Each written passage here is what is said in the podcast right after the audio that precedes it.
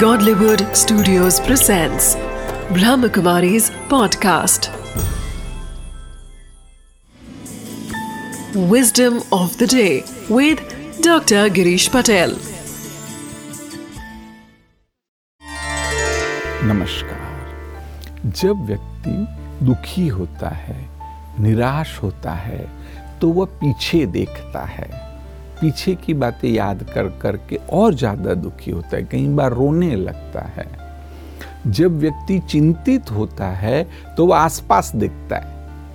वो आसपास की बातों को सोच सोच करके दुखी होता है। ये तो नहीं हो जाएगा, ऐसा तो नहीं हो जाएगा, यह समस्या तो नहीं आ जाएगी, मुझे हार्ट अटैक तो नहीं हो जाएगा, बहुत बड़ा लॉस तो नहीं हो जाएगा, ऐसे वो आसपास देखता है।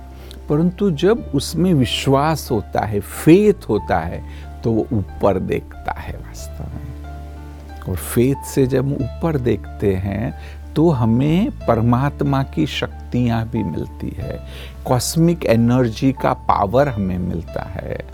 वो परमात्मा की शक्तियाँ कॉस्मिक एनर्जी के पावर से भी हमारा जीवन बहुत बहुत अच्छा बन सकता है।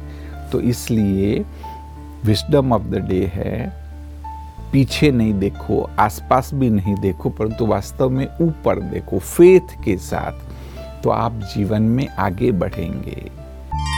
Wisdom of the day when in trouble we often start reflecting on the past this creates even more suffering and hopelessness during upheaval we may even look around and become anxious and panic but if we take our attention upwards vertically with faith, we begin to receive inspirations, and the cosmic energy of God elevates us and paves a way out of distress and confusion.